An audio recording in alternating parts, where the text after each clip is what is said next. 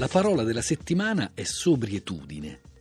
Nel gruppo Facebook della lingua batte, in questo primo mese del 2015, sono stati già segnalati diversi neologismi provenienti in particolare dalle pagine dei quotidiani. Tra gli altri, in ordine alfabetico, possiamo citare almeno declinismo, reducetarianesimo, sobrietudine e terribilite.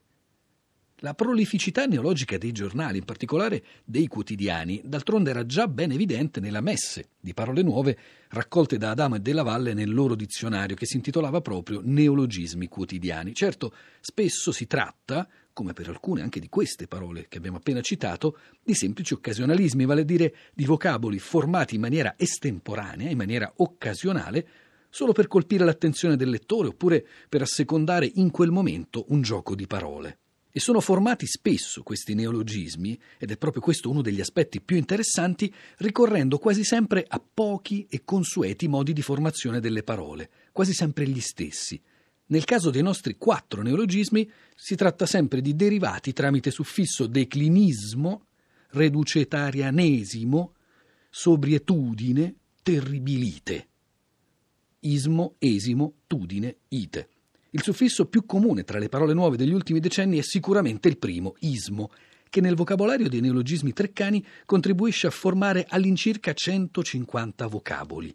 Come ricorda Maurizio Dardano nel suo volume sulla formazione delle parole, un volume pubblicato dal Mulino nel 2009, Talvolta, scrive Dardano, la scelta di un ismo corrisponde alla volontà di proporre una formula riassuntiva di concetti che richiederebbero invece una frase ampia. E il primo esempio che fa Dardano è proprio quello di declinismo, l'atteggiamento di chi parla del declino dell'Italia.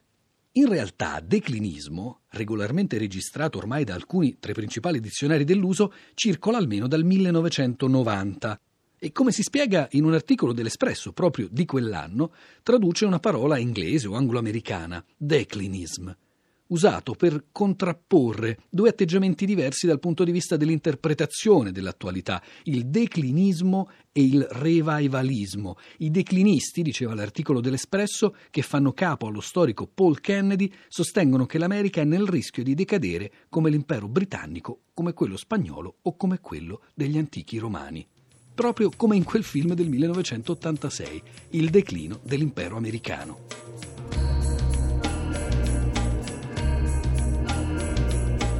I sintomi della caduta dell'impero sono visibili ovunque. La popolazione civile che disprezza le proprie istituzioni, il crollo del tasso di natalità, la renitenza dei maschi al servizio di leva, un debito nazionale ormai incontrollabile. La diminuzione costante delle ore di lavoro, proliferare dei fusi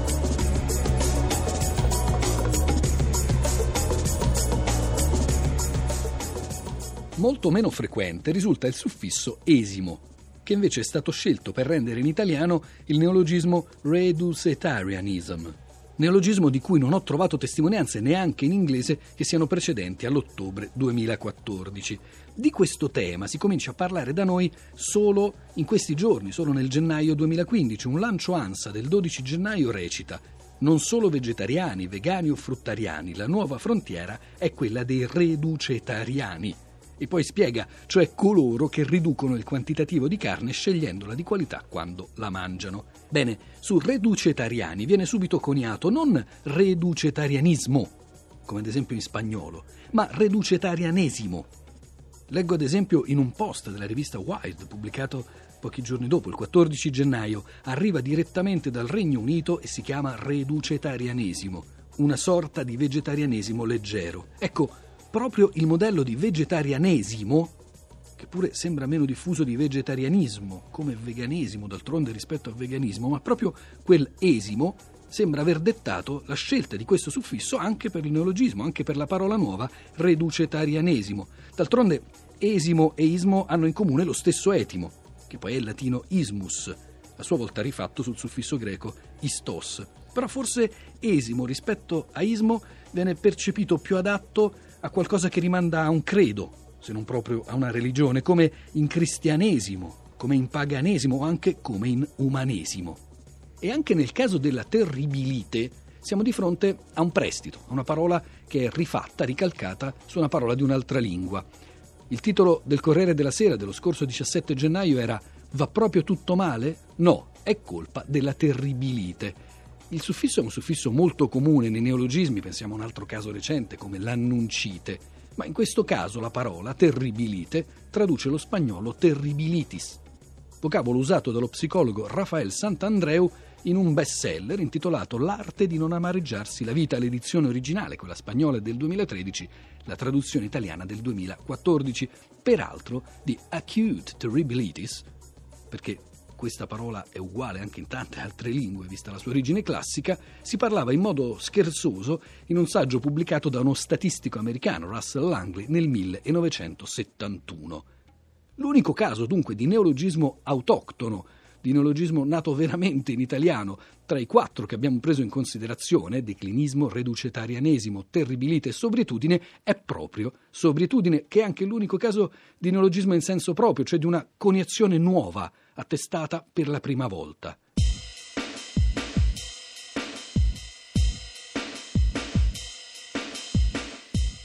Rivolgo a voi tutti un cordiale saluto ed augurio per l'anniversario della nascita della nostra Repubblica.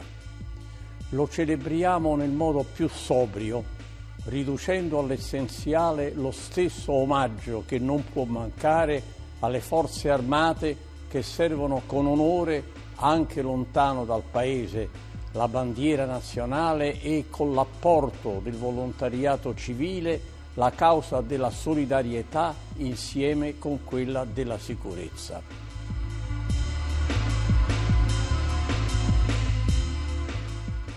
sobrietudine. Il suffisso itudine, dal latino itudo, itudinis, è originariamente presente in italiano solo in nomi astratti, per l'appunto di origine latina, altitudine, consuetudine, latitudine, gratitudine. Ed è un suffisso che nel secondo Novecento è stato usato in più di una parola d'autore. C'è stata la sicilitudine di Leonardo Sciascia, del 1970, una parola mia che mi piace molto e mi richiama il senso della parola solitudine, spiegava Sciascia in un'intervista. Poi c'è stata la casalingitudine di Clara Sereni nel 1987, la casalingitudine ce la portiamo dentro, scriveva quando laviamo quel pavimento che forse sarebbe stato meglio con appena un pochino di cera, quando appendiamo un quadro, coscienti che prima o poi ci sarà un vetro in più da pulire, quando scegliamo una pianta che poi andrà potata, annaffiata, concimata, quando prepariamo un cibo accurato per noi stesse o per qualcuno a cui vogliamo bene.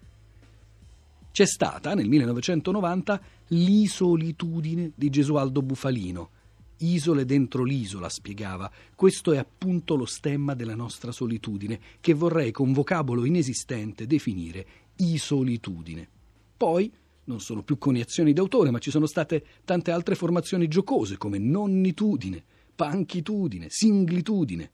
Ma è proprio al risuonare di quella solitudine che pensava chi ha scritto il titolo pubblicato nella prima pagina di Repubblica il giorno delle dimissioni del presidente napolitano, scartando la parola che pure c'era ed era lì a disposizione e viene usata infatti all'interno dell'articolo, vale a dire sobrietà, e optando invece, nel segno di Gabriel Garcia Marquez, per un evocativo nove anni di sobrietudine.